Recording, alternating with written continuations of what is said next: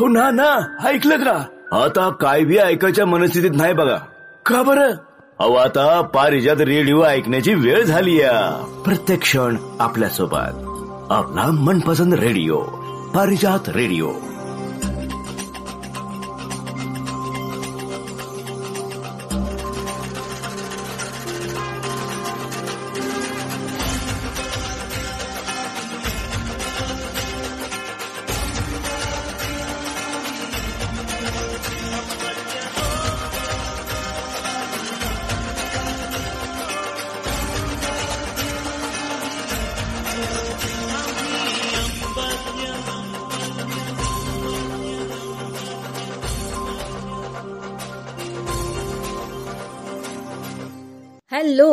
नमस्कार रसिक हो पारिजात या इंटरनेट रेडिओ चॅनेलवर मी संपदा.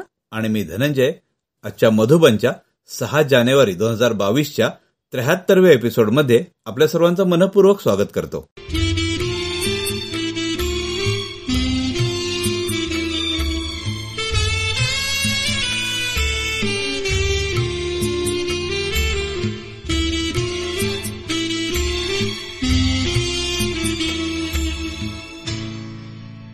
संपदा सकाळपासून एवढा कसला विचार करते? सुद्धा काय आज मूड दिसत नाहीये ठीक तेवढा नेहमीसारखा. हो रे मला ना ती उर्मिलाची रेणू आता आली ना इकडे. सारखा तिचाच चेहरा तिला भेटल्यापासून माझ्या डोळ्यासमोर दिसतोय. म्हणजे सगळं काय आता ती करेल? हे ते सगळे विचार माझ्या डोक्यात सारखे येत आहेत. हो ना रेणूचं वय खूपच लहान आहे नाही? हो अरे आता जेमतेम तिशी झाली असेल तिची.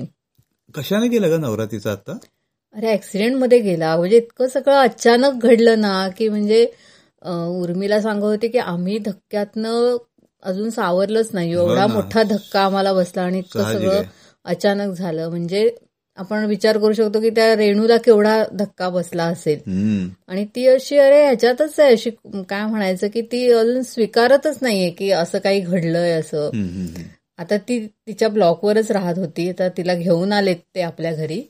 पण ती यायला पण तयार नव्हती की त्याच्या आठवणी आहे तो इथं आहेच म्हणजे असं मला वाटतं वगैरे असं म्हणे. मग एक भावनिक ती अजून त्याच्यामध्ये गुंतलेली आहे साहजिक आहे म्हणा ते. हो. पण शेवटी बाहेर पण पडायला पाहिजे ना हळूहळू हा आणि एकटीच आहे बा. कसं होतं ना की या अशा परिस्थितीमध्ये जर का मुलं असतील. किंवा एखादं मूल असलं तरी सुद्धा त्याचं मग भविष्य त्याला घडवायचंय. मग ही आपली जबाबदारी आहे. ह्यानं स्त्री एक खंबीर उभी राहते. म्हणजे आलेली परिस्थिती स्वीकारून. पण हिच्या बाबतीत तसंही नाहीये. हिला अजून मूल बाळ कोणीच नव्हतं झालेलं. त्यामुळे आता सगळी जण म्हणतात की तू थोडं त्यातनं बाहेर यायचा प्रयत्न कर. पण अजून तिचं मन तेवढं तयार होत नाहीये. अच्छा बर. त्यामुळे ते सगळं मला ना डोक्यामध्ये सारखे तेच विचार येत आहेत की काय आता उर्मिला काय याच्यातून मार्ग काढेल असं मला आपलं सारखं वाटे. हम्म. आता मी आता काल तिला जाऊन भेटून आले पण उर्मिला मला म्हणाली की तू अशी मधनं मधनं जरा ये तिच्याशी बोल. म्हणजे कारण तिचं माझं खूप ट्युनिंग चांगलं आहे अरे म्हणजे ह्याच्या आधी तुला माहितीये ना नेहमी हो. आमच्या फोनवरनं सुद्धा किती गप्पा वगैरे चाललेल्या असायच्या आणि उर्मिला माझी मैत्रीण असली तरी रेणू माझ्याशी मैत्रिणीसारखीच असायची.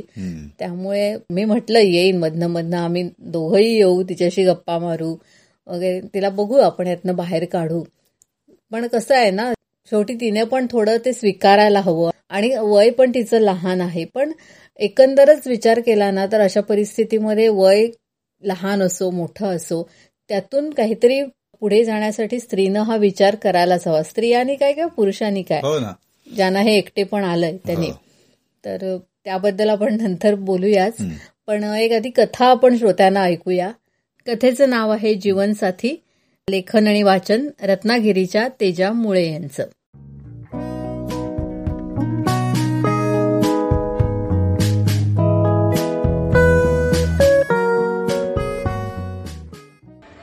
आज रेखा फारच अस्थिर अशांत वाटते आहे.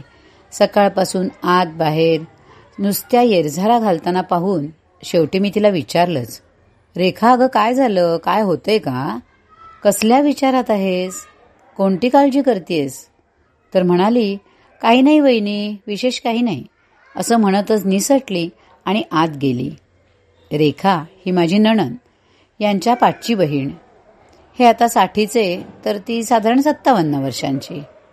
रेखाचं आयुष्य म्हणजे खडतर प्रवास. त्या मनाने आमचा संसार आमचं आयुष्य शांत संथ आखीव रेखीव रेखा कॉलेजमध्ये असतानाच एका मुलाच्या प्रेमात पडली. प्रेम कसलं हो शारीरिक आकर्षणच होतं ते. त्या मुलापुढे मनात कसला विचारच नव्हता तिच्या. तसा सागर स्वभावाने चांगला होता पण घरची परिस्थिती चांगली नव्हती. त्याच्यावर घराची जबाबदारी होती. केवळ रेखाचा हट्ट म्हणून तिचं सागरबरोबर लग्न लावून देण्यात आलं. पहिल्याच वर्षी बाळणपणाला ती आली आणि पहिलाच मुलगा झाला आणि एक महिन्यातच सागरला अपघात झाला. तो जाग्यावरच बसला. ओली बाळंतीण असून रेखा काही दिवसातच माघारपण आवरून सासरी गेली. पुढे आजार बळावून सहा महिन्यातच सागर मरण पावला. सहारा काही तिचा दोन वर्षांचा संसार. गळ्यात एक मूल. ही एक वाढीव जबाबदारी नको या विचाराने सासरच्यांनी तिला त्या छोट्या मुलासकट बाजूला केली. रेखाला आम्ही बाळासकट घरी घेऊन आलो आणि मी त्याच वेळी मनाशी ठरवलं. रेखाला आपण उपकाराचं ओझं कधीही द्यायचं नाही. हे घर हा तिला हक्क वाटला पाहिजे. आपली तिला मैत्रिणीसारखी किंवा बहिणीसारखी माया वाटायला हवी. वहिनीचं परकेपण किंवा धाक वाटता कामा नये. रेखाने शिक्षण पूर्ण करून नोकरी स्वीकारली. काही दिवसातच तिचं स्वतंत्र स्वावलंबी आयुष्य सुरू झालं. नोकरीत रेखाने मनापासून लक्ष दिलं. बाळाचीही जबाबदारी चांगली पेलली. पुनर्विवाहाला मात्र रेखा तयार झाली नाही. वयाच्या पन्नाशीपर्यंत रेखा मुलाला वाढवणं नोकरी यात पूर्ण बिझी होती.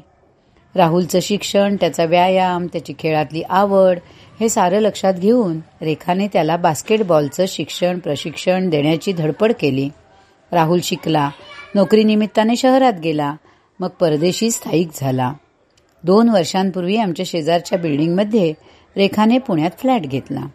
ऐच्छिक स्वेच्छानिवृत्ती घेतल्याने तिच्या जीवनाला आता स्थैर्य आणि शांतता आली आहे. आमच्या इथे चार पाच बिल्डिंगचं एक संकुल आहे. रेखाच्या पलीकडच्या बिल्डिंगमध्ये एक देशपांडे कुटुंब राहतं. श्री देशपांडे व त्यांचा मुलगा आणि सून. श्री देशपांडे एकटेच असतात. रेखा व ते एकाच सार्वजनिक मंडळात काम करतात. मंडळाचे कार्यक्रम पाहायला गेले असता मला ह्या दोघांची एकमेकाला मदत करण्याची धडपड लक्षात आली. त्या दोघांची मैत्री ही चांगलीच जुळली आहे. काही महिन्यांपासून माझ्या लक्षात आलं होतं. पण मी स्वतःहून काही बोलायचं नाही. आपल्या लक्षात आलेली गोष्ट दाखवून द्यायची नाही असं ठरवलं. अजूनही ती आत बाहेर फेऱ्या मारते आहे. आता मात्र मी तिला हटकलंच. ती म्हणाली अगं वहिनी काल देशपांडेंना त्यांचा मुलगा सून हॉस्पिटलला चेकिंगला नेणार होते. काय झालं काही कळलं नाही. पण आता दहा वाजले तरीही त्यांचा दरवाजा बंदच आहे म्हणून मला काळजी वाटली.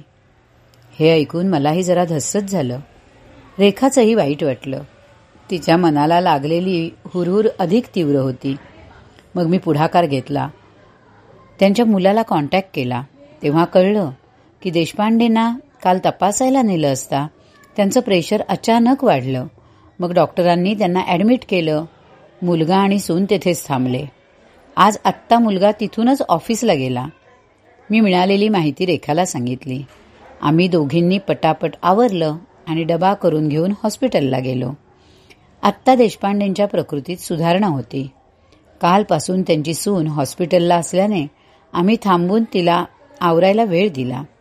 बरोबर आणलेला डबा देशपांडे आणि त्या सुनेला दिला. त्यांनी तो खाल्ला. थोडा वेळ थांबून आम्ही दोघी घरी आलो.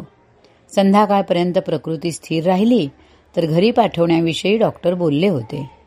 आज या प्रसंगाला चार वर्ष झाली तरीही अजून प्रत्येक क्षण आठवतो आहे. याच प्रसंगाने रेखाचा आयुष्याचा निर्णय सर्व आघाड्यांवर झाला. याच प्रसंगाने देशपांड्यांच्या सून आणि मुलाला कळलं होतं की आपण दोघेही ऑफिसला गेल्यावर बाबांना एकटं घरी ठेवणं काळजीचं आहे. माणसाला माणसाची साथ संगत असणं प्रत्येक वयाला आवश्यक आहे. मी यांच्याशी बोलले. सगळा विषय लक्षात आणून दिला. मग आम्ही दोघे रेखाशी बोललो.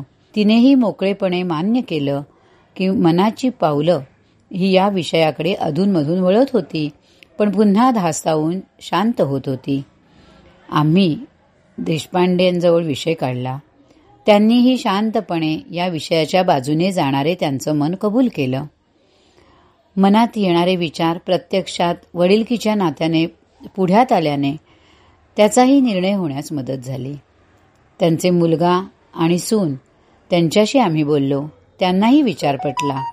त्रयस्थाच्या भूमिकेत पण जबाबदारी वडीलकीने घेतल्याने सर्वांच्याच मनाच्या गाठी सैलसर होऊन माणसाला माणसाची सोबत मिळाली. माझा विचार प्रथमपासून ह्या दिशेने होत होता. कोणाचं आयुष्य कोणाच्या हातात? पण शेवटी ज्याचा तो हीच सोबत. कोण पुढे कोण मागे माहीत नाही. पण शेवटच्या दिवसाच्या अनिश्चित माहितीसाठी वर्तमान निराधार काळजीयुक्त आणि एकलकोंडा का घालवावा? आपलीच मुलं सोबतीला असली तरी ती पुढची पिढी असते. त्यांना त्यांचं आयुष्य जगायचं असतं. रेखा अजूनही म्हणते वहिनी त्यावेळी तुम्ही पाठीशी राहून माझ्या आयुष्याला नव्याने अर्थ दिलात. एवढ्या उंच वयात समाजमान्य नातं निर्माण होऊन जीवनसाथी मिळणं ही शिदोरी तुमच्या पाठिंब्यामुळेच मला मिळाली.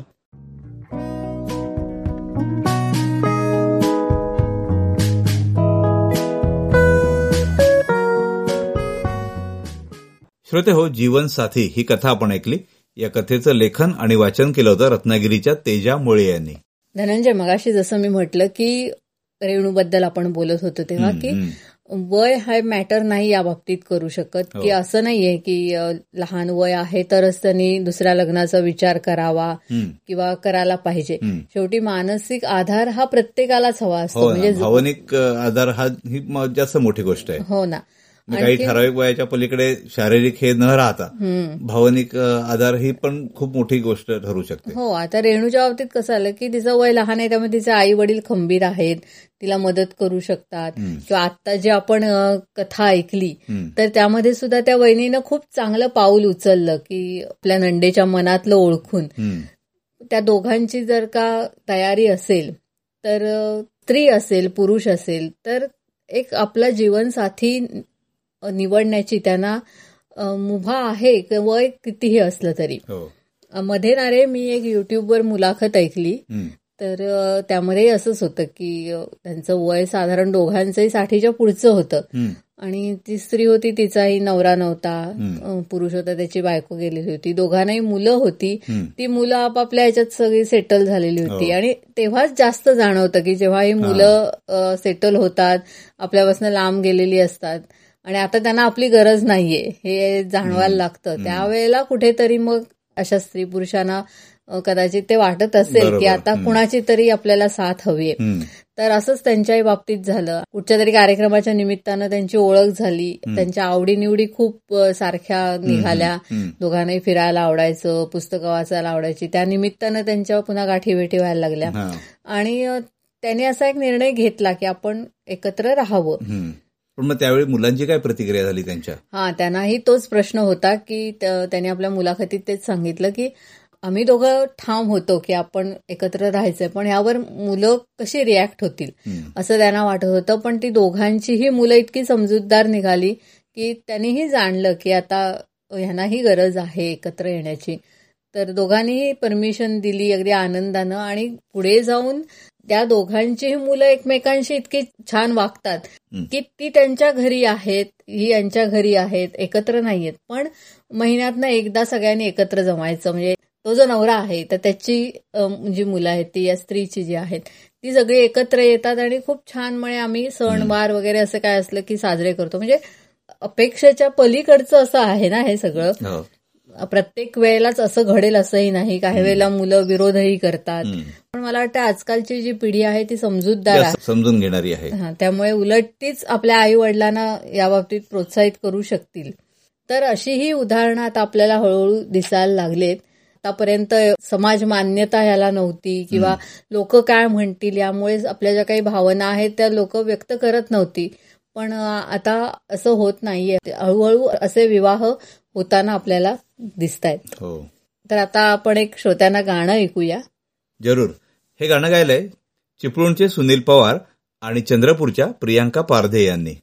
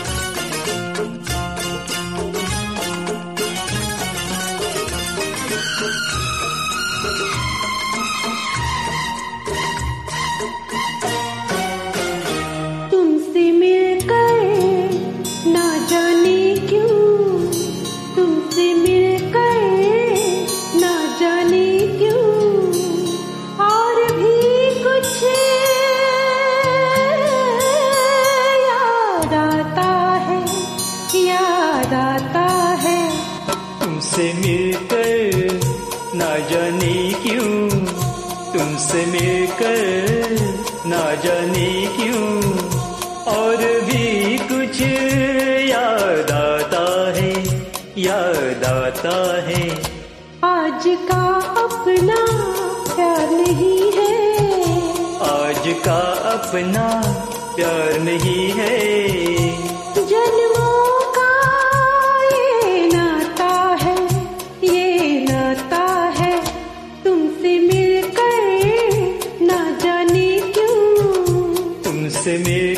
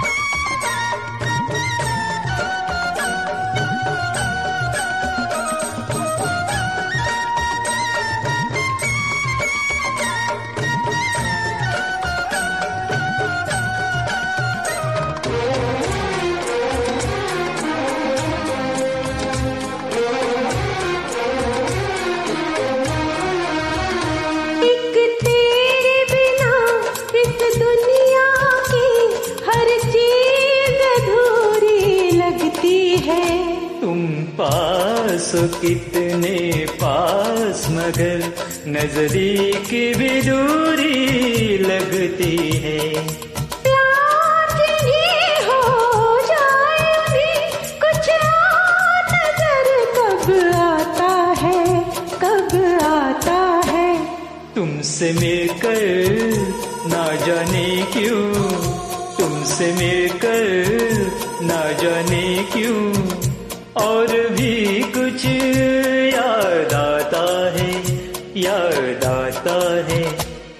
से मिलकर ना जाने की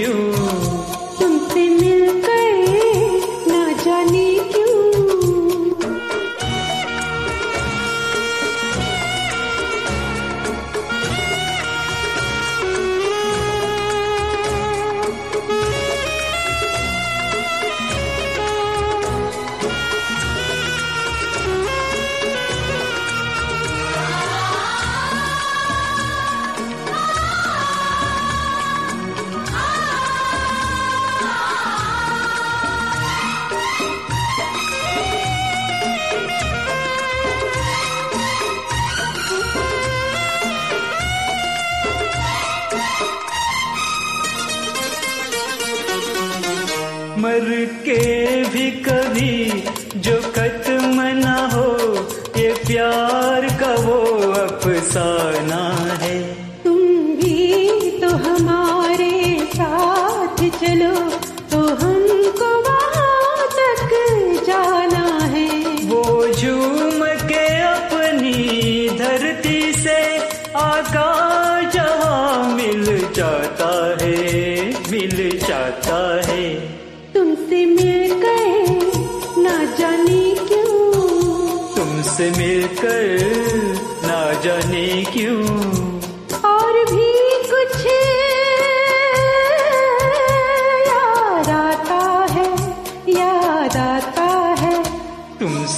मिलकर ना जाने क्यों तुमसे मिलकर?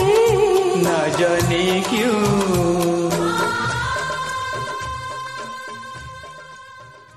श्रोते हो हे गाणं गायलं होतं चिपळूणच्या सुनील पवार आणि चंद्रपूरच्या प्रियांका पारधे यांनी. आपण ऐकताय Parijat internet radio channel. Sampada? आपण भाग्यवान आहोत की आपल्याला एवढा मोठा समुद्र किनारा लाभलाय. हो. आता बघ ना समुद्र किनाऱ्याचं वैशिष्ट्यपूर्ण तिथलं तापमान किंवा समुद्र किनाऱ्याजवळचं जे क्लायमेट आहे ते वैशिष्ट्यपूर्ण आहे. आता बघ बाकी देशात एवढी थंडी पडायला लागले हो. पूर्ण सगळा अगदी देश गारटलाय पण आपल्या समुद्र किनारी जे आपण लोक राहतो. त्यांना बघ कायम वर्षभर उबदारच वातावरण असतं. मग हा एक समुद्राचा आपल्याला किती मोठा फायदा आहे. मग आपण कुठेही बाहेर गेलो तरी आपल्याला ओढ शेवटी मग जसं आपण म्हणतो मूळ जागेची राहते हो. तसं आपण समुद्राच्या दिशेने पुन्हा येतोच कुठेही किती लांब गेलो तरी. आणि ज्यांना समुद्र जवळ नाहीये म्हणजे तुला सांगते गंमत माझ्या ज्या मैत्रिणी आहेत की ज्या पुण्याला कोल्हापूर वगैरे राहतात तर त्यांना काही समुद्र नाही तिथे. त्यामुळे इथे रत्नागिरीत आलं की त्या अक्षरशः वेड्या होतात समुद्र बघून. आणि त्यांना मेन हेच असतं आधी समुद्रावर जायचंय. आपली मुलं नाही का आता नोकरीनिमित्त बाहेरगावी गेलेली आहेत. पण ती बाहेरगावून आली आणि एकदा त्यांना वाटेत समुद्र दिसला बापरे की लगेच अगदी त्याचं शूटिंग करून ते म्हणजे स्टेटसला ठेवून भाट्याच्या पुलावरून येताना त्यांचं ते हेच अगदी सुख सुख असं चाललेलं असतं तो समुद्र दिसला की हो, हो. म्हणजे ते म्हणतात ना असं आसुसलेले असतात समुद्र बघण्यासाठी. नवीन लोक जेव्हा येतात ना या वातावरणामध्ये त्यांना वाटतं की अरे हे तुम्ही असे उष्ण दमट तापमानात कसे काय एवढे राहू शकता. हा पण आपल्याला सवय झालेली आहे त्याची त्यामुळे काहीच तेच. वातावरण उलट आवडतं हो. चांगलं वाटतं.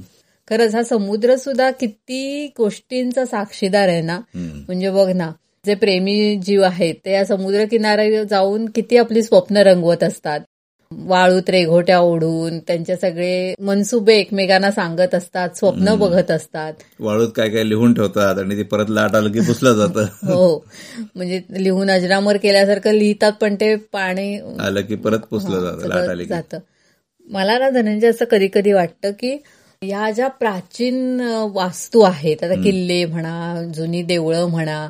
किंवा समुद्र काय म्हणजे समुद्र अथांग आपण म्हणतो की ज्याचं थांग अजिबात लागू शकत नाही.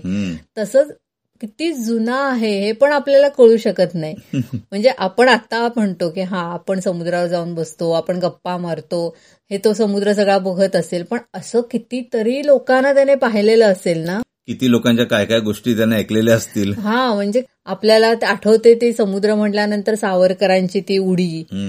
नाही का? हो. म्हणजे इतके ऐतिहासिक क्षण सुद्धा या समुद्रानं अनुभवलेले आहेत. ते अगदी आपण आता म्हणतो तसं की प्रेमी जीवांच्या गुज गोष्टींपर्यंत मग एवढ्या सगळ्या गोष्टींचा तो साक्षीदार आहे. तर मला असं कधी कधी वाटतं की हा जो बोलायला लागला. तर त्याच्या भावना काय असतील? कारण आजकाल आपण बघतो तर वेगवेगळे प्रकार या समुद्रावर चाललेले असतात. चांगले वाईट दोन्ही प्रकार आपण म्हणू शकतो. तर सगळ्याच गोष्टी काही त्याला आवडत असतील असंही नाही. त्यामुळे जर तो बोलायला लागला तर तो काय बोलेल? ऐकायचंय का तुला? नक्कीच आवडेल मला ऐकायला.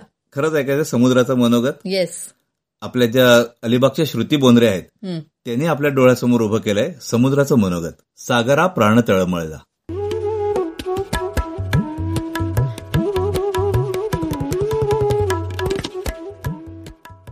एक जानेवारी वर्षाचा पहिला दिवस. नव्या वर्षाचा संकल्प म्हणून रोज सकाळी लवकर उठून फिरायला जायचं ठरवलं. तेरड्याचा रंग तीन दिवस हे माहीत असूनही निश्चय केला. सकाळी सहालाच बाहेर पडले. सकाळी सकाळी समुद्रावर फिरायला जाण्यातलं सुख काही औरच असतं. मऊ मुलायम हळुवार अशा वाळूच्या नुसत्या कल्पनेनेच माझी पावलं समुद्र किनाऱ्याकडे वळली.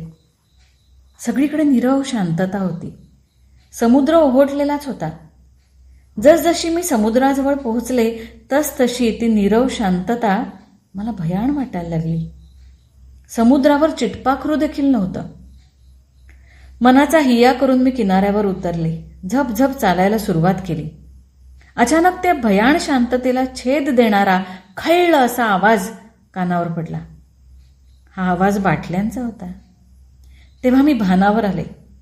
समुद्रावर त्याच्या किनाऱ्यावर सगळीकडे रिकाम्या बाटल्यांचा खच पडला होता. एकतीस डिसेंबरच्या भीषणतेची तो साक्ष देत होता. एक लहान मुलगा हरखून जाऊन एक एक बाटली खालून वर निरखून बघत वास घेत आपल्या पोत्यामध्ये भरत होता.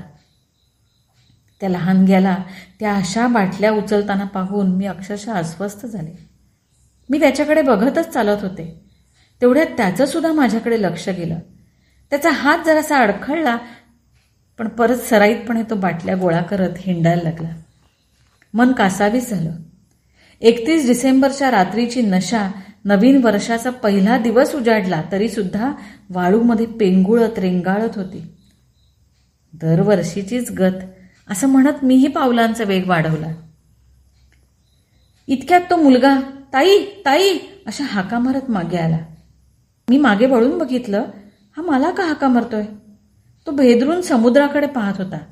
मी मानेनेच काय म्हणून विचारलं. तो म्हणाला ताई समुद्र कुठे गेला? मला हसूच आलं. अरे वेडे समुद्र कुठे जाणार? नाही ताई आज भरती आली नाही. तो थरथरत होता. मी तिथी आठवून तिच्या अंदाजाने भरतीची वेळ तपासून पाहिली. तिथीचं गणित नक्कीच चुकत नव्हतं. पूर्ण भरतीची वेळ होती सकाळी सहाची. म्हणजे एव्हाना पाणी अगदी किनाऱ्यापर्यंत येणं अपेक्षित होतं. आणि या क्षणी तर समुद्राच्या पाण्याचा मागमूस सुद्धा नव्हता. तो मुलगा माझ्याकडे उत्तराच्या आशेने बघत होता.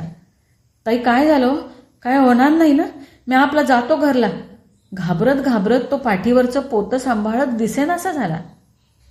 मी पण विचार करायला लागले असं कधीच झालेलं नाही खरं तर. ठरल्या वेळी भरती आणि ओहोटीचं चक्र वर्षानुवर्ष चालू आहे. त्यात असा खंड पडणं म्हणजे? अचानक समोरून एक लाट रेंगाळत येताना दिसली. ती इतकी सावकाश येत होती की ती अर्ध्यावरच लोप पावली. परत थोड्या वेळाने अशाच दोन तीन लाटा आल्या. पंधरा वीस मिनिटात लाटांचा वेग वाढला आणि बघता बघता पूर्ण भरती आली. पण आज लाटांमध्ये तो जोश तो उत्साह दिसत नव्हता. मी एकटक समुद्राकडे पाहत होते. मला तो आतून हल्ल्यासारखा वाटला. हतबल वाटला. मी खाली बसले. एका लाटेला उंजळीत पकडायचा प्रयत्न केला आणि फेसाळत्या अनेक लाटा माझ्या उंजळीकडे झेपावल्या. मला जाणवलं समुद्र काहीतरी सांगू बघतोय. मग मीच संवाद सुरू केला. हे रत्नाकरा अरे काय झालंय? तू पूर्वीसारखा दिसत नाहीस रे. आज तू भरतीच्या वेळेला आलाच नाहीस. असं कधी झालं नव्हतं. निसर्ग चक्राला कुठे खीळ बसले का? सांग ना बोल ना काहीतरी. समुद्राने हुंकार भरला. त्याच्या शब्दातून एक जळजळीत वास्तव माझ्यासमोर उलगडणार होतं. समुद्र सांगायला लागला. मला माफ कर. मी चुकलो. लोकांची पापं वर्षानुवर्ष पोटात साठवणारा मी आज माझ्या पापांची मलाच कबुली द्यायचे. काल एकतीस डिसेंबर. दरवर्षीप्रमाणे माझ्या किनाऱ्यावर खच्चून गर्दी झाली. कर्णकर्कश आवाजातली गाणी हिडीस नाच अचकट विचकट चाळे आणि गडद बाटल्यांचं एकामागून एक फेसाळणं. उघड्या डोळ्यांनी हेच दृश्य मी किती वर्ष बघत आलोय. नकळतच आपुलाची संवादू आपण असी असं सुरू झालं. तुमच्या समाजातली मुठभर लोक ते सिंहावलोकन की काय करतात ना प्रत्येक वर्षाचं तसं मीही करायला लागलो. केवढा अथांग पसरलोय मी. अनादि मी अनंत मी अवध्य मी खरा. पंचमहाभूतांमधला मी एक. माझा निळाशार रंग विस्तीर्ण किनारे माझं राजबिंड रूप मीच काय वर्णावं? जमिनीच्या तुलनेत माझी व्याप्ती मोठी. माझ्या असंख्य लाटा म्हणजे माझं वैभव. माझ्या गर्भात दडलेली खनिज म्हणजे माझे वारसदार. सूर्याच्या किरणांना धरून मी आकाशात जातो. थेंब थेंब साठवून थेंबांचा आकाश होऊन मीच मग बरसायला लागतो. शेतात रानात वनात रस्त्यात वस्त्यात सगळीकडे. या हृदयीचं त्या हृदयी दिलं की मन प्रसन्न होऊन जातं. माझा इतिहास तरी किती तेजस्वी आहे बघ. प्रभू रामचंद्रांच्या चरणाची पूजा करण्याचं महत्भाग्य मला लाभलं. त्यांचा नुसता पदस्पर्श झाला आणि त्याने पुलकित होऊन या माझ्या पाठीवरून मी त्यांना वाहून नेलं ग लंकेमध्ये. दुष्टांचा संहार करायला. दुष्टांचा संहार. नेमजसीने परत मातृभूमीला सागरा प्राण तळमळला हृदयाच्या तळापासून कळवळून आर्तसाद मला घातली ती वीर सावरकरांनी. माझ्यावरच्या प्रेमळ हक्काने त्यांनी मला जाप सुद्धा विचारला. इंग्लंडच्या त्या परक्या भूमीवर मला आपलंसं मानून त्यांनी आपल्या भावना माझ्यापाशी मोकळ्या केल्या. अशा या निस्वार्थी प्रामाणिक स्वातंत्र्यवीराला सहाय्य करायचंच हे मी मनोमन ठरवलं. सावरकरही मनकवडे होते. एका दृढ निश्चयाने माझ्यावर विश्वास ठेवून त्यांनी माझ्या कुशीत उडी घेतली. मी माझ्या लाटांचा वेग वाढवला. चला घाई करा. श्रीरामांना जसं पार नेलं तसंच या मातृभक्तालाही पार करायचंय. चला चला. फ्रान्सच्या भूमीवर सुखरूपपणे मी त्यांना उतरवलं आणि लाटेवर लाट आपटून आनंद साजरा करणार इतक्यात इतक्यात माणूस नावाचं स्वार्थी हिशेबी मांजर सावरकरांना आडवं गेलं. मी हरलो. मी हरलो ग. त्या क्षणापासून एकामागून एक अनेक अत्याचारांचा संकटांचा मी मूक साक्षीदार होऊन राहिलो. पुढे भारत स्वतंत्र झाला. पांढऱ्या शुभ्र कडक गणवेशातल्या नौसेनेला पाठीवरून फिरवताना क्षणभर माझीही मानताट झाली. काही वर्ष बरी गेली पण सुख पाहता जवा पाडे हेच माझ्या बाबतीत खरं ठरलं. अचानक एके वर्षी माझ्या उदरात तीव्र काळ सुरू झाल्या. स्वतःचा भार पेलता न आल्याने तो सगळा भार मी माझ्या किनाऱ्यावर निश्चिंतपणे राहणाऱ्या वस्त्यांवर टाकला. मी स्वतःला सावरूच शकलो नाही ग. माझ्या त्या भीषण भाराने कित्येक निष्पाप निरागस लोकांनी आपले प्राण गमावले. किती लोकांची हाय मला लागली असेल कोण जाणे? मी पुरताच खचलो. अपराधीपणाच्या भावनेने मला ग्रासून टाकलं. आणि या सगळ्या दुःखांचा कडेलोट झाला. केव्हा झाला माहिती आहे ना? दोन हजार आठ साल. मुंबई माझी मुंबई आपली मुंबई. तिचं दिमागधार वैभव. माझी शोभा कायम वाढवत आलंय. तिच्या मायेचा पदर जात पात धर्म यांचा विचारही न करता प्रत्येकावर सावली धरतोय. तीही खरं तर माझ्यासारखीच. पाप पोटात घेणारी मूक अश्रू ढाळणारी तरीही रंगीत चमचमती. या माझ्या मुंबईवर इतका आसुरी निर्दय घाव घालायला कोणी आहे याची पुसटशी कल्पनाही मला येऊ नये. ज्या पाठीवर मी देवासारख्या पवित्र व्यक्तींना वाहून नेलं त्याच पाठीवरून त्या राक्षसी दहशतवादी वृत्तींना मी बिंधोकपणे आणून सोडलं. हे काय केलं मी? कुणाला फितूर झालो मी?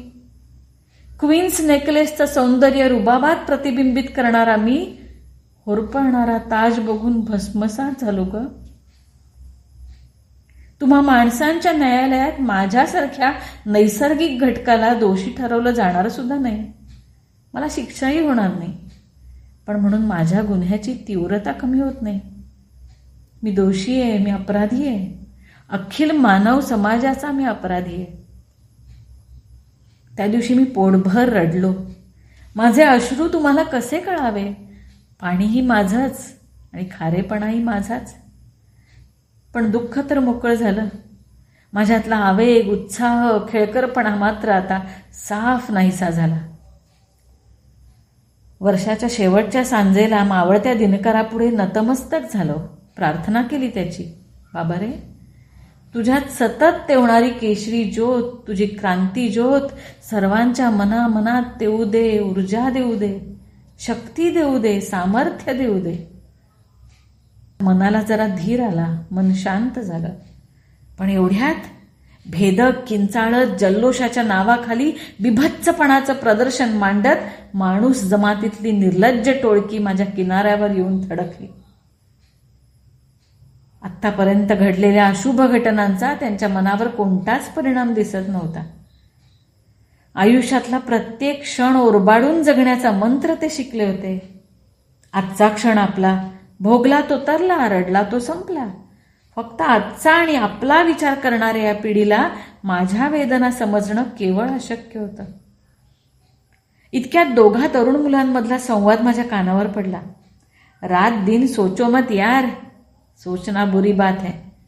इसकी एक बुंद में दुनिया भुलाने की ताकद है. एवढंच वाक्य ऐकलं मात्र. माझ्या दुःखावरचा जालिम उपाय मला त्या गडद बाटलीमध्ये दिसायला लागला. त्या टोळक्याची नजर चुकवून जवळच असलेली फेसाळलेली बाटली मी फेसाळ त्या लाटेने ओढून घेतली आणि काही समजायच्या आतच ती अख्खी बाटली मी माझ्या पोटात रेती केली. स्थळ काळाचं भान सरलं. देह विटाळला. आता तर कुणाला तोंड दाखवण्याची सुद्धा लाज वाटायला लागली. शर्मेने अर्धा झालोय ग. भरतीच्या वेळेला उष्ण अवसान आणून सुद्धा वेळेवर किनाऱ्याला नाही आलो मी. आता मी झालोय माझ्याच नजरेतला कैदी.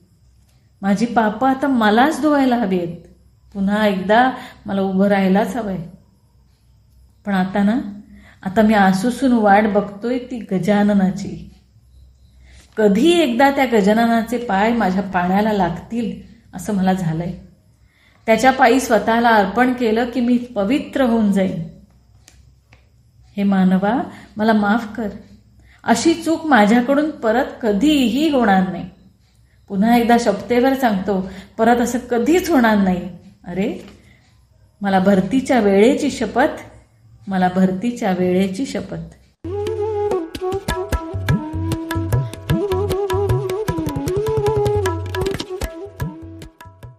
सागरा प्राण तळमळला अलिबागच्या श्रुती बोंद्रे यांनी हे सागराचं मनोगत आपल्यासमोर व्यक्त केलं.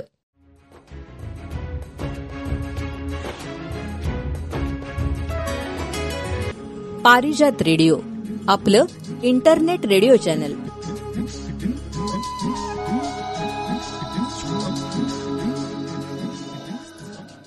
श्रोते हो आम्ही नेहमी तुम्हाला आवाहन करत असतो की तुम्ही जर का गात असाल विथ म्युझिक तर आम्हाला तुमचं गाणं नक्की पाठवा.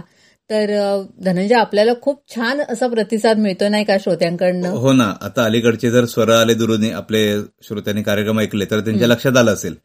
की आता फक्त भारतातच नव्हे तर भारताबाहेरचे सुद्धा कलाकार आपल्या आता कार्यक्रमात या सहभागी व्हायला लागले आहेत. हो म्हणजे आप- जसे आपले श्रोते जगभरात आहेत तसेच आपले कलाकार सुद्धा आता जगभरातून आपल्याला गाणी पाठवायला लागलेत. हो.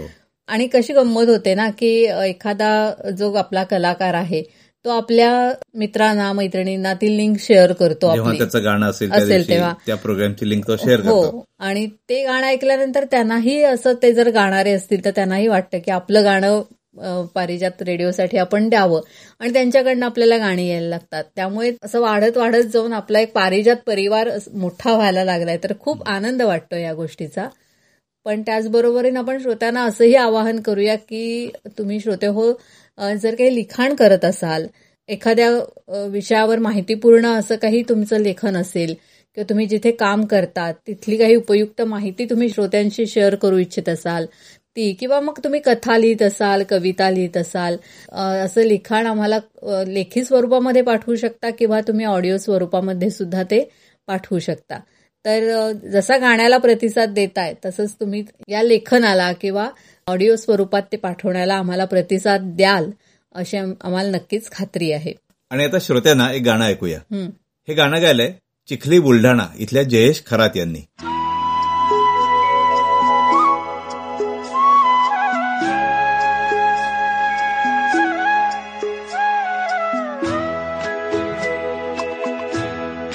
कभी कभी मेरे दिल में ख्याल आता है। कभी कभी मेरे दिल में ख्याल आता है कि जैसे तुझको बनाया गया है, मेरे तुझको बनाया गया है मेरे लिए। तू अब से पहले सितारों में बस रही थी कहीं। तू अब से पहले सितारों में बस रही थी कहीं। तुझे जमी पे बुलाया गया है मेरे लिए। तुझे जमी पे बुलाया गया है मेरे लिए।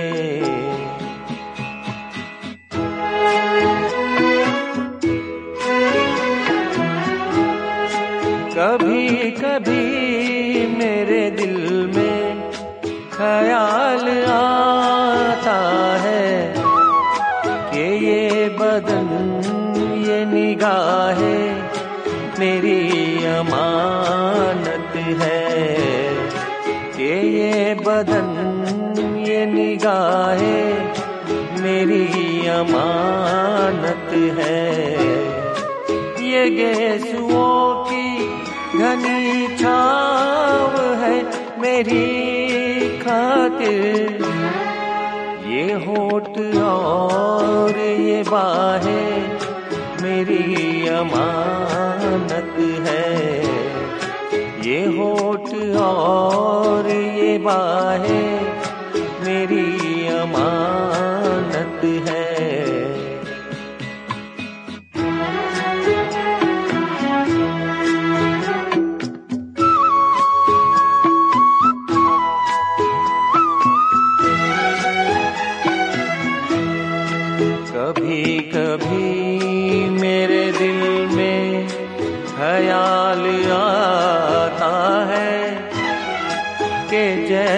बजती है शहनाइयों सी राहों में।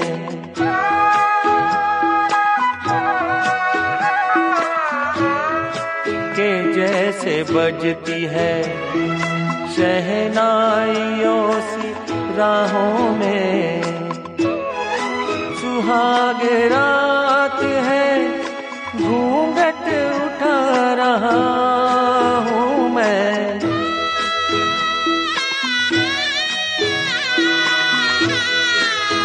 सुहाग रात है, घूंघट उठा रहा हूँ मैं। सिमट रही है तू शर्मा के अपनी बाहों में। सिमट रही है तू शर्मा के अपनी बाहों में।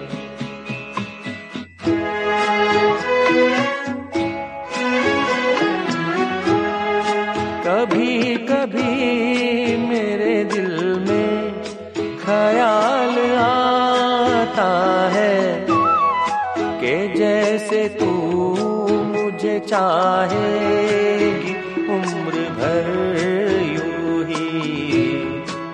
उठेगी मेरी तरफ प्यार की नजर यूं ही। मैं जानता हूँ कि तू गैर है मगर यूं ही। मैं जानता हूँ कि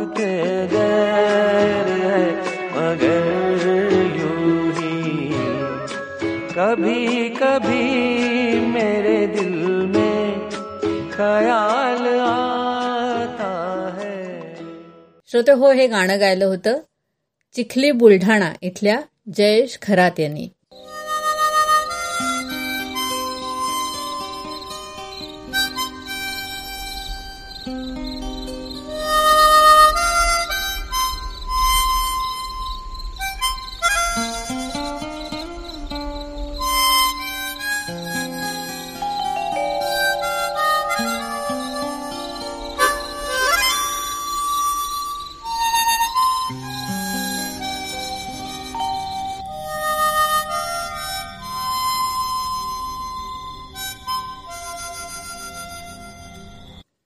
श्रोते हो नेहमी असं म्हटलं जातं की मोठ्या वृक्षासमोर लहान झाड वाढत नाही. मोठ्या झाडाची मुळं या छोट्या झाडाची वाढ रोखून ठेवतात. अर्थात याला काही अपवाद देखील नक्की सापडतात. आणि जेव्हा असे अपवाद समोर येतात ना तेव्हा त्यांची झळाळी अलौकिक अशी असते.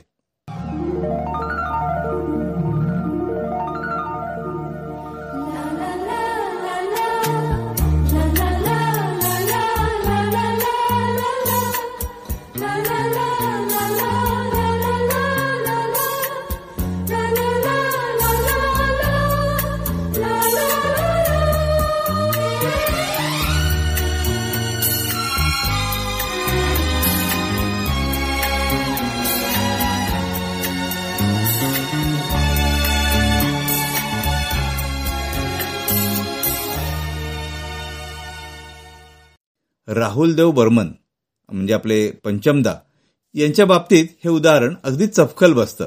किंबहुना असं म्हणता येईल की राहुलदेव बर्मन आपल्या वडिलांच्या म्हणजे सचिनदेव बर्मन यांच्या दोन पावलं पुढेच होते आणि हिंदी चित्रपटसृष्टीत ते अजरामर संगीतकार झाले. संगीताच्या दुनियेत आरडीनी अनेक सुप्रसिद्ध गायकांकडून एकाहून एक सरस अशी गाणी दिलेली आहेत. हिंदी संगीताचा दर्जा वाढवण्यात पंचमदांचा मोलाचा वाटा आहे असं म्हणावं लागेल.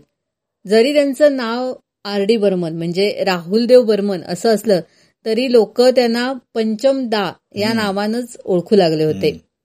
त्यांच्या संगीतानं सत्तरच्या दशकातले अनेक चित्रपट हिट झाले. अनेक अभिनेत्यांना त्यांच्या गाण्याने विशेष ओळख मिळवून दिली. अशा या हरहुन्नरी कलाकाराविषयी बोलावं तेवढं थोडंच आहे. खरंच आहे. धनंजय आर डी बर्मन यांचा जन्म सत्तावीस जूनचा. आणि त्यांचा स्मृतिदिन आहे चार जानेवारी. म्हणजे आता नुकताच त्यांचा स्मृतिदिन झालाय. आणि आपण बघतो की आरडींचे जे भक्त आहेत त्यांचे जे चाहते आहेत तर या दोन्ही दिवसांच्या निमित्तानं वेगवेगळे कार्यक्रम करत असतात. हो ना म्हणजे आरडींचे फॅन. ते तर अक्षरशः त्यांचा हे दोन्ही दिवस म्हणजे जन्मदिवस आणि स्मृती दिवस. हे तर अक्षरशः उत्सवासारखा किंवा सणासारखा साजरा करतात. हो. म्हणजे त्या दिवशी आरडींवरचे विविध प्रोग्राम चालतात. त्यांचा एखादा संगीत प्रकार घेऊन त्याच्यात किती वैविध्य त्यांचं होतं याचा अभ्यास करण्याचा प्रयत्न करतात. किंवा त्यांचं थोडक्यात आरडींचं संगीत हाच एक खूप मुळात एक गुड विषय होता. म्हणजे ते ज्या चित्रपटांना संगीत देत त्या चित्रपटाचं टायटल सॉन्ग हे देखील वैशिष्ट्यपूर्ण असायचं. खरंच आहे. म्हणजे ते म्युझिक मग अन्यत्र कुठे वापरलं जात नसायचं. म्हणजे ते टायटल सॉन्गचं जे म्युझिक असायचं किंवा थीम सॉन्ग असायचे तर ते अतिशय युनिक असं असायचं. आणि त्याच्यासाठी ते अक्षरशः वाटेल त्या गोष्टीचा वाद्य म्हणून ते वापर करायचे. हो हो खरंच आहे. अशी आपण कितीतरी उदाहरणं ऐकलेली आहेत. हो. म्हणजे आपल्या साधी फणी असते तर त्या फणीवर बोट फिरून येणारा आवाज किंवा एका ठिकाणी त्यांनी त्या ट्रकच्या टायर मधल्या पार्टचा आवाज. अशा खूप गोष्टींचा त्यांनी वापर करून घेतला.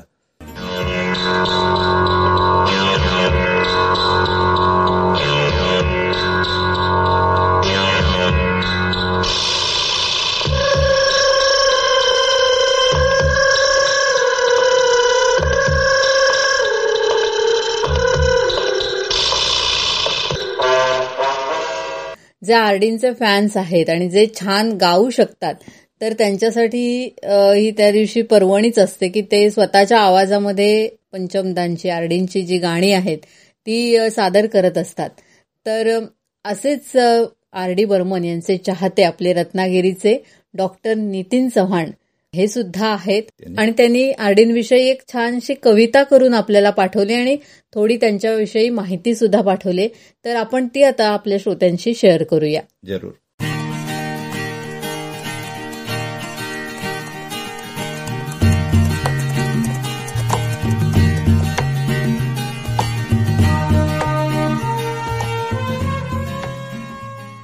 सुरुवातीला आपण डॉक्टर नितीन चव्हाण यांनी आरडींवर केलेली ही जी कविता आहे. ती वाचूया. सप्त सुरों का अनोखा ये संगम कभी ऊंचे तो क्षण में मध्यम. झंकारे और बाजे ये सरगम दिल में सदा ही रहे अपना पंचम. पार्श्व संगीत का अलग है अंदाज। पार्श्व संगीत का अलग है अंदाज। फिल्म के सीन का होता ये ताज। संगीतकारों के अपने अपने राज। संगीतकारों के अपने अपने राज। याद करते हैं हमेशा और आज। वा सुंदर. आणि आता आपण त्यांनी जी माहिती आपल्याला लिहून पाठवली ती वाचूया. श्रोते हो चार जानेवारी ही पंचमदा उर्फ राहुल देव बर्मन यांची पुण्यतिथी. एक असा प्रतिभासंपन्न संगीतकार ज्यानं विविध प्रकारचं आणि काळाच्या पुढचं संगीत दिलं. ठराविक साच्यात गुंतून न राहता वेगवेगळ्या प्रकारचे प्रयोग त्यांनी यशस्वीरित्या केले आणि श्रोत्यांना त्याची दखल घ्यायला लावली. एकोणीसशे त्रेसष्ट साली आलेल्या छोटे नवाबपासून ते अगदी एकोणीसशे चौऱ्याण्णव सालच्या nineteen forty two a love story पर्यंत हिंदी चित्रपटात त्यांनी संगीत दिग्दर्शन केलं. याबरोबरच बंगाली दाक्षिणात्य आणि एका मराठी चित्रपटासाठी सुद्धा त्यांनी संगीत दिलेलं आहे. तो मराठी चित्रपट आहे सुखी संसाराची बारा सूत्र. अनेक चित्रपट निर्मात्यांचा आर डी हा आवडता संगीतकार होता. आणि त्यांच्यासाठी उत्कृष्ट संगीत यांनी निर्माण केलं. नासिर हुसेन रमेश सिप्पी ऋषिकेश मुखर्जी मेहमूद आणि विधू विनोद चोप्रा हे त्यापैकीच. चित्रपट गीतांसाठी तर तो सुमधूर चाली बांधायचा पण शीर्षक गीत आणि पार्श्वसंगीत टायटल सॉन्ग आणि बॅकग्राऊंड म्युझिक हे करण्यात तर त्याचा हातखंडाच होता. अनेक उत्कृष्ट वादक त्यांच्या वाद्यवृंदात असायचे ज्यामध्ये मुख्यतः मनोहारी सिंग बासू चक्रवर्ती मारुतीराव कीर यांच्यावर सारी त्यांची मदार असायची. आणि आता पंचम यांच्या स्मृतीप्रित्यर्थ त्यांनीच संगीतबद्ध केलेल्या या रचनेचा आस्वाद घेऊया.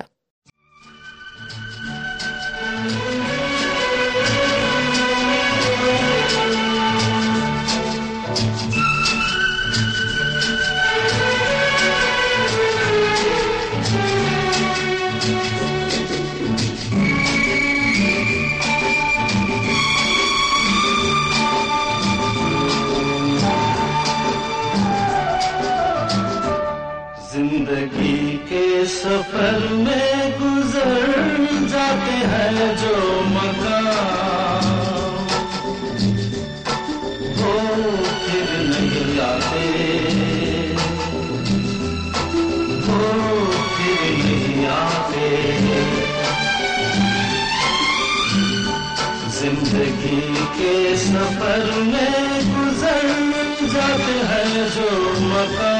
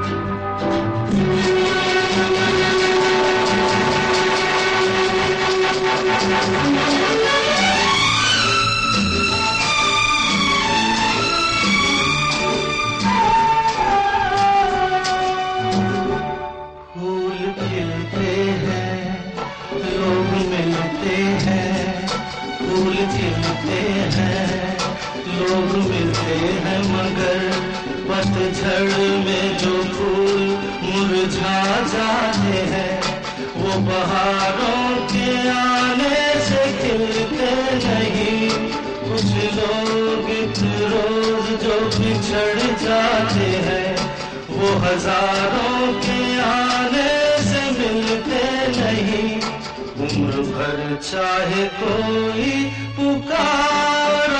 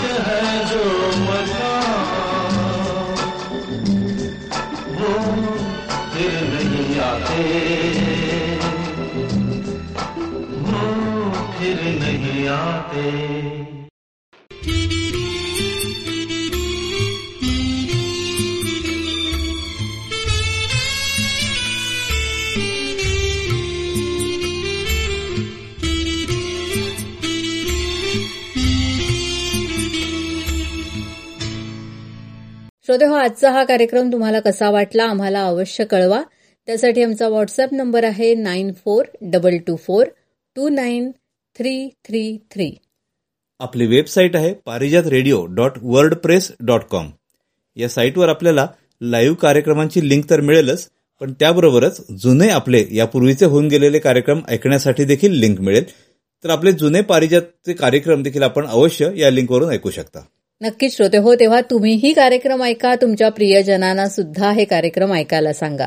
श्रोते हो पुन्हा आपण भेटणारच आहोत येत्या रविवारी आपल्या स्वर आले दुरुनी या संगीतमय कार्यक्रमात आणि त्यानंतर गुरुवारी आपल्या मधुबनच्या नव्या कोऱ्या फ्रेश कार्यक्रमात. आणि आता या कार्यक्रमातून मी संपदा जोशी आणि मी धनंजय जोशी आपला निरोप घेतो. नमस्कार. नमस्कार.